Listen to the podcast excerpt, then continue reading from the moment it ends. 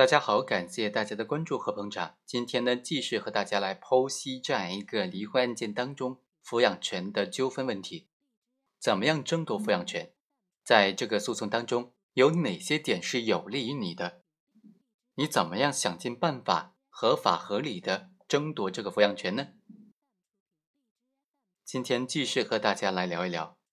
本案的主角吴某和杨某经过法院判决离婚了，婚生子呢。是由父亲吴某抚养，后来两个人因为探视权的问题多次发生纠纷，杨某就诉至法院要求变更抚养权。一审法院就到小孩就读的学校征询他对于抚养问题的意见，小孩表示说想和母亲一起生活，没想到第二天他的父亲吴某就以帮助小孩治病的名义，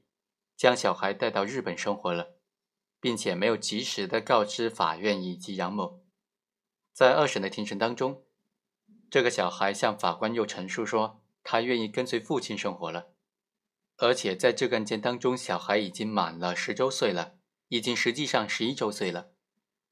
我们知道，在离婚案件当中判决这个抚养权归属的时候，如果小孩已经满了十周岁，那么小孩的意见应当是作为这个判决抚养权归属的主要的依据。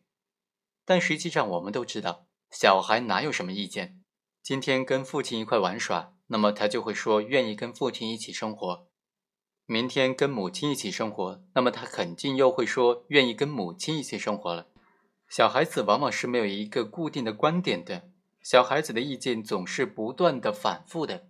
那在这种情况之下，怎么样利用小孩子的观点来让法院做出对自己有利的这样一种判罚呢？小孩对于和谁一起生活，他的意见经常反复的时候，法院又应该怎么裁判呢？我们来简单的聊一聊。根据司法解释的规定呢，父母双方对于十周岁以上的未成年人子女随父亲或者随母亲生活发生争执的，应当考虑子女的意见。在司法实践当中，抚养权纠纷当事人的委托代理人一般会让自己的当事人提前和子女沟通。获得了子女对己方有利的证据，所以年满十周岁子女在抚养权案件当中发表自己意见的，一般是要向未成年人子女当面询问的，结合其他的在案证据查证他的陈述的真实性。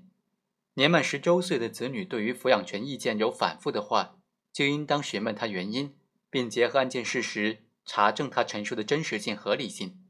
综合来认定子女本人的陈述。能不能作为定案的依据？就本案来说，小孩的父亲和母亲都具有比较优越的经济条件，都有能力来抚养小孩，所以经济条件并非本案的首要考虑因素。双方离婚诉讼以及在本案的这个诉讼过程当中，杨某就提供了小孩愿意跟随自己共同生活的书面陈述意见。吴某在二审审理当中呢，也提交了经过公证的小孩在日本的陈述记录。明确表示说愿意随父亲共同生活，这些书面意见都可以反映出小孩对于随父或者随母生活的意愿，这也就可以反映出啊，小孩其实对于跟随谁生活呢，他都没有持反对的意见。鉴于本案当中两个当事人因为抚养权的纠纷多次产生矛盾，小孩仅仅十一岁，小孩在和父亲或者母亲单独相处的时候所做的陈述。显然是受到了他父母亲意志的影响，所以结合其他的在案证据，合议庭就认为小孩的陈述不应当作为判决他的抚养权归属的依据。通过抢孩子或者藏匿孩子，以在离婚或者是抚养纠纷案件当中获得子女抚养权这种做法呢，首先是并不许可、并不认可的，应当承担不利后果的，因为这会将父母的矛盾公开化。对未成年人子女造成严重的心理影响，也会导致子女在成长过程当中缺乏父亲或者母亲另外一方的爱，容易造成人格的缺陷。另外，直接抚养人通过将未成年人子女置于秘密的场所，人为的阻断了子女和另外一方的联系，让子女处在始终不稳定的环境之中，影响了子女身心的健康发展。所以，这种行为对孩子会造成不利的影响。而且这种影响是难以预估的。父母亲离婚之后，他的亲缘关系的完整家庭解体，这已经造成子女情感缺失的精神伤害，所以父母不应该再将矛盾公开化，为满足自己的人格利益而损害子女的情感利益，从而对子女造成二次伤害。在这个案件当中，当事人离婚之后，为了孩子抚养权问题争执不休，多次发生过激的行为，不利于孩子的正常学习、生活和身心健康。